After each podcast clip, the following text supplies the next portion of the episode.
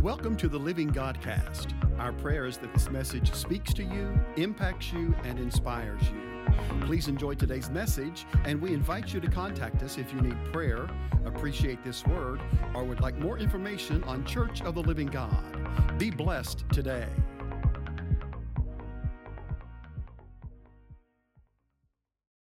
If you've been in church very long, you've heard you've probably heard from James chapter 1 before. But it's a good one, so it's worth going back to. Amen. So this week I'm finishing up my my series on in his word. Have you enjoyed it so far? The last few weeks has it added to you at all? Awesome. Awesome. I hope so. I'd sure hate to be getting up this early for no reason. I'm just kidding. Uh, recap from last week. Last week we were in First John chapter 1 and 2.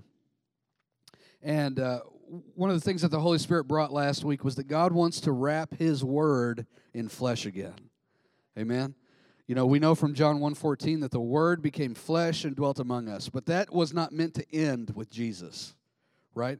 The Word is meant to be wrapped in our flesh. Now, we are not deity. We are not uh, sent from the Father like Jesus was. However, we are His people. Amen. And His heart is our, or our heart is His home and it is a receiving point for His Word. Therefore, God wants to put His Word inside flesh and bone again.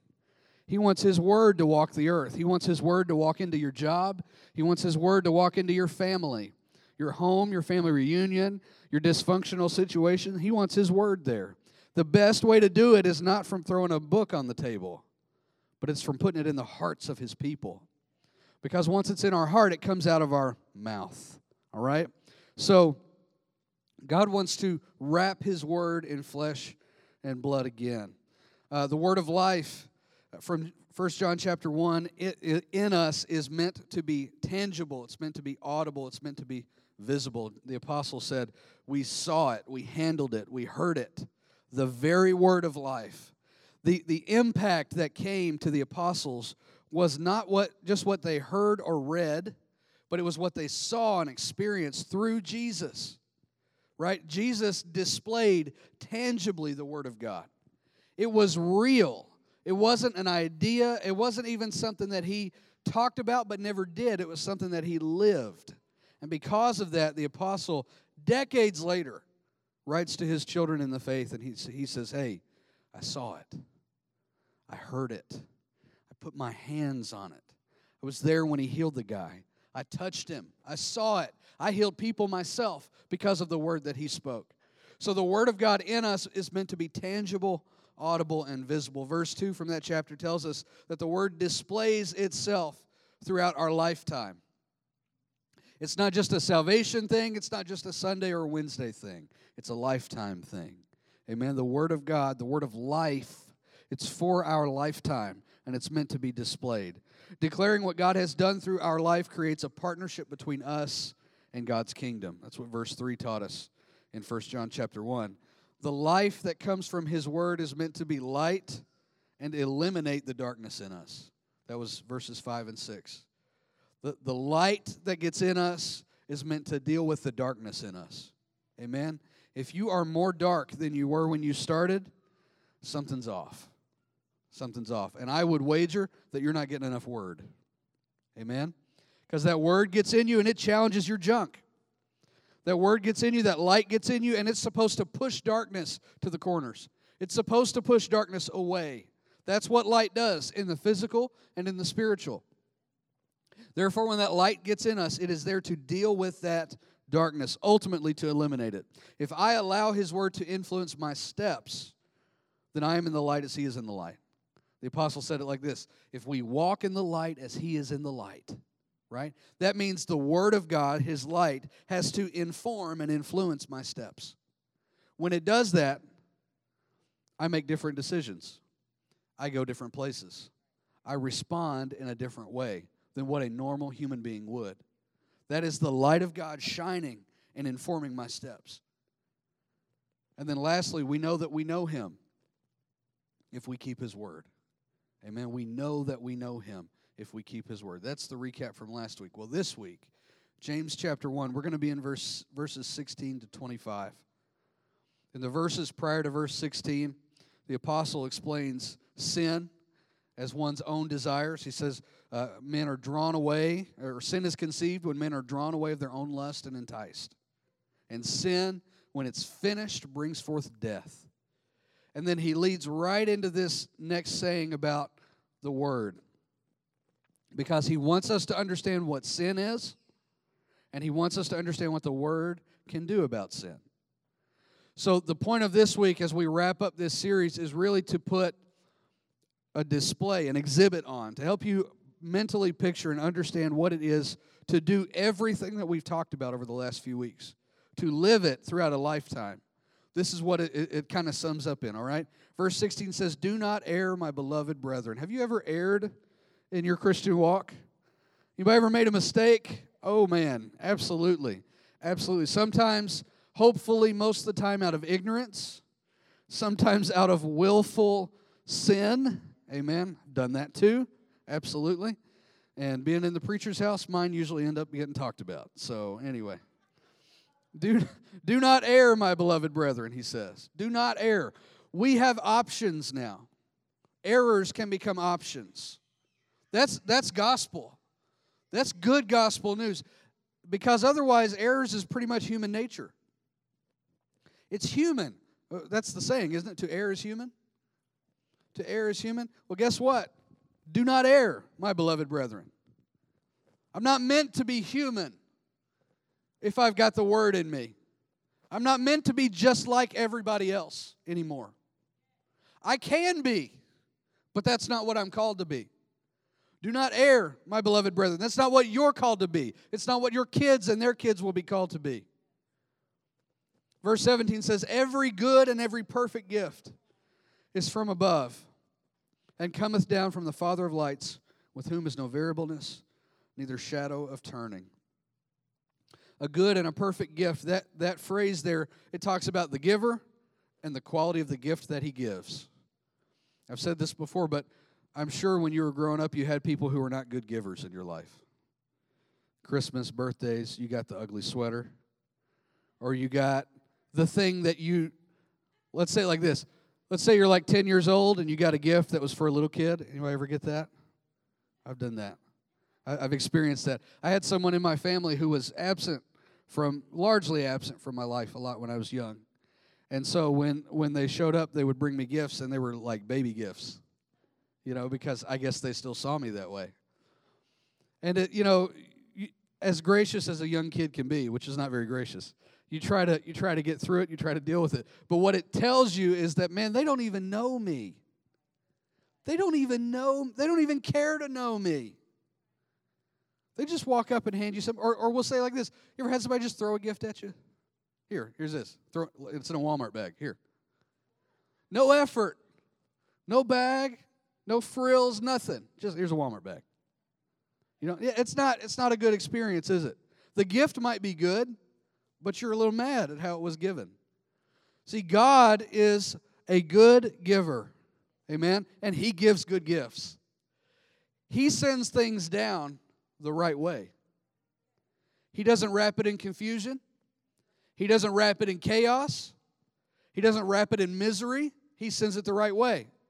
He says, in fact, sometimes the enemy sends things at us that way or people send things at us that way, and somehow God pulls a magic trick and pulls out something amazing out of the misery that's been sent to us. have you had that experience, right? Where somebody meant to bring it for your harm, but God meant it for good. And he turned it around. Amen? So when God sends something, he does it from the right perspective, he, he does it in the right way, and he does it for your good. So when he gave us his word, he sent his word the right way. He sent it the right way.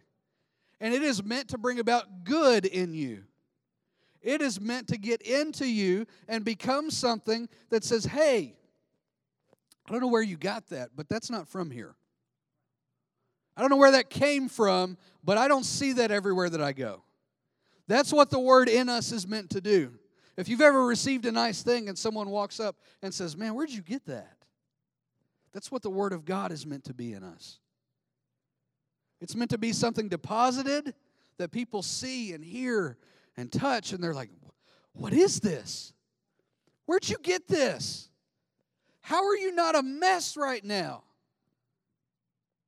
Because I've got the word in me. And it's sourced from a giver with whom it is no variableness or shadow of turning, meaning he doesn't change. As good a giver as he was when he sent Jesus via Mary in the stable, he's still that good of a giver. Amen. As good a giver as he was on the day of Pentecost when he sent the Holy Spirit and all the gifts, he's still that good of a giver. As intentional, as purposeful as he was then, he is now. Amen. When he sends something to you now, it's for a reason, it's for a purpose. He's got something good that's going to shine out of it when he sends it to us. Verse, verse 18 Of his own will begot he us with the word of truth. Now, here, here's some, some power here. Here's the connection to the word. Of his own will, he begot us with the word of truth. In John 3 3, Jesus has an experience with a man named Nicodemus. And Nicodemus comes to him by night. He's a religious leader. And he comes at night because he doesn't want anybody to see him. And he says, Hey, what I, I know you're from God, but what do I have to do to, to follow you? And, and Jesus gives one of the most uh, profoundly simple discourses in all of his ministry. He says, You have to be born again. And Nicodemus, being an intelligent man, cannot wrap his head around. How, how can a man enter back into his mother's womb again and be born again, is what Nicodemus says. And Jesus says, You have to be born again. You have to be born again. Except a man be born again, he cannot see the kingdom of God. The word of truth begot us. That's birthing language. Birthing language. Ladies, you remember that. Birthing. He begot us with the word of truth. It was through the word of truth that we were born again. It's the only way it works. I have to receive the word of truth in me, and I am born again. So it's in verse 18 it says, Of his own will begot he us with the word of truth, that we should be a kind of first fruits of his creatures.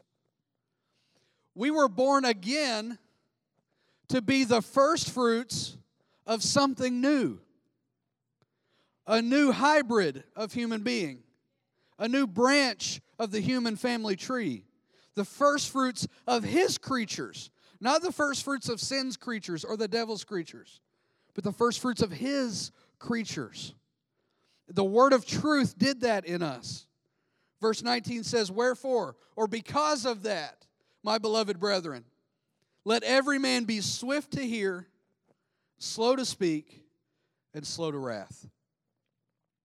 I don't like that. Do you like that? I'm a pretty passive guy. It takes a lot to get me wound up. But if I if I get wound up, I'm not going to waste that. Amen. You know what I'm saying? I want wrath. I want wrath. Oh, okay, you're better than me. I get it. Everybody's looking at me like they're better than me. You never want wrath on that kid who just did that thing to your kid? Or their dumb mom who won't do anything about it? Am I getting too too personal? All right, everybody's getting it. All right. Wrath. You're not even better than me. wrath. We want wrath. Wrath is human. Wrath is natural sometimes. Wrath is justified sometimes in our minds, isn't it? Up here, it makes a whole lot more sense than grace. It makes a whole lot more sense than mercy. But here's the thing the Word of God, when it gets into us, we need to be swift to hear. You could make the case that this verse may be implying that we should be swift to listen to someone. Okay, I'll give you that. But I believe within the context of the chapter, he's talking about the word of truth. Swift to hear what? the word of truth. Be swift to hear the word of truth and be slow to speak. He must have knew 2020 was coming. Because that's not what our culture does. That's not what humanity has ever done. Is be slow to speak and slow to wrath. If we're swift to hear the right thing, we'll be slow to do the wrong things. Amen? Let me say that again because that was Holy Ghost. If we are swift to hear the right things, we will be slow to do the wrong things. The word of truth, if it gets in my ears first, if I choose it over the word of my neighbor or my coworker or that person who's just throwing gas on the fire, amen, if I choose the word of God, the word of truth over that, then my response changes. Because if I do what I want, what I hear, then I am swift to speak. And I am certainly prone to wrath. I am swift to wrath. And, and we call it justice, but it's wrath. Good Lord, that's what's happening in our country right now. It's not justice, it's not reparation, it's wrath. Amen? Okay? So, the Word of God in us, if we hear the Word of truth, if we're quick to hear that, we will be slow to speak, be slow to type, slow, slow to post. We will be slow to wrath. Why? Because the word of truth in us is going to mess with our narrative. The word of truth in us is going to challenge what we perceive to be happening. Because the word of truth is going to remind us that, you know what, God had every reason to pour out his wrath upon us, but he did not. God had every reason to speak a word of judgment, and he did not.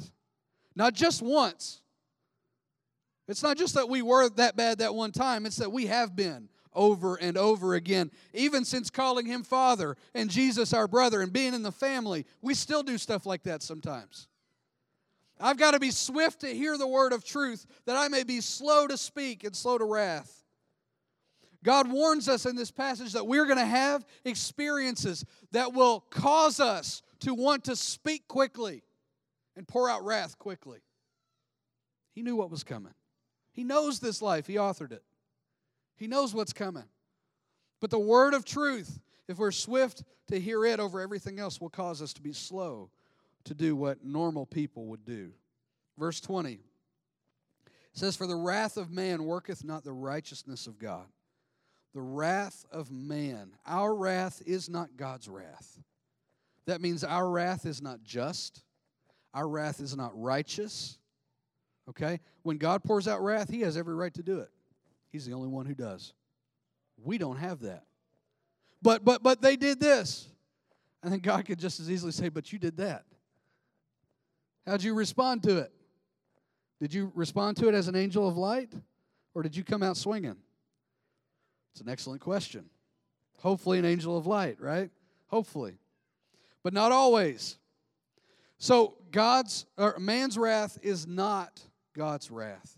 The righteousness of God cannot be worked through the wrath of men. My Lord, the, the history of the church in the Western world would look a whole lot different if they'd lived that verse.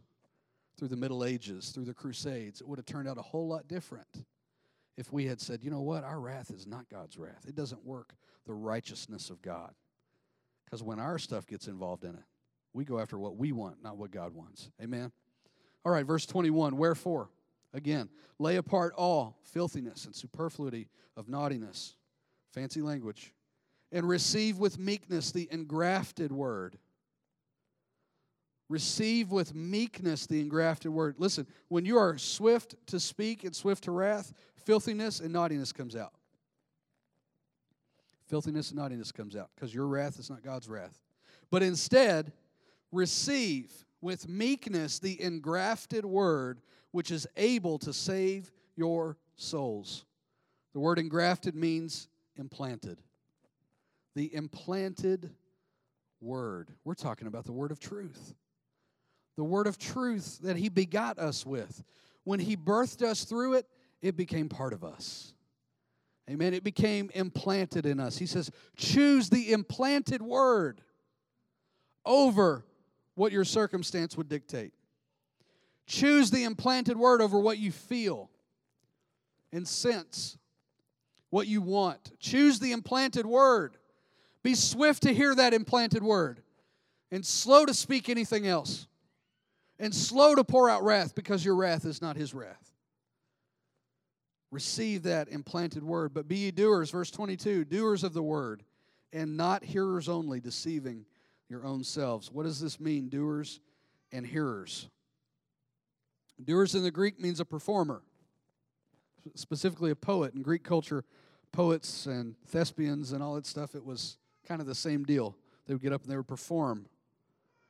That's what he's talking about. Being a doer is being a performer, not, not someone who is pretending. but someone who is performing out of what's in them. Does that make sense? Have you ever performed performed poorly at a job and they let you know about it? Have you ever performed well at a job and they let you know about it? That's nobody's raising their hands on either. All right, well. It happens. When you're young, hopefully, when you're young, you tend to get those lessons of what's good performance and what's not. And as you grow up, you start understanding what's acceptable and what's not.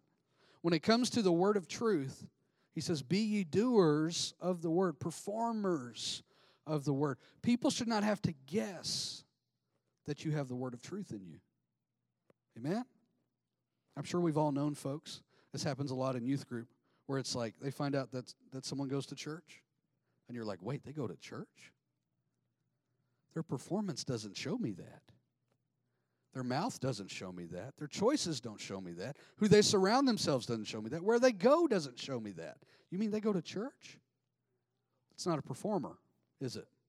A doer of the word is someone who performs it and performs it. Vice versa, the hearer is the audience. The hearer is the audience. Now, don't get me wrong, you can have an emotional experience in the audience, but you're not performing. If you've ever been to a big sporting event where it was this big miraculous win, you know, I, I, I got to go with my dad to the LSU UK football game 15 years ago, whenever it was. LSU was number one. Kentucky wasn't even ranked. It was triple overtime win. Probably the greatest win in the modern era, right? Awesome. It was awesome. It was a fantastic moment. The second it was over, the second they stopped that rush and it was over, everybody lost it. But there were only about 30 guys down there who actually performed it for the whole game 10 at the moment, 10 or 11 at the moment, right?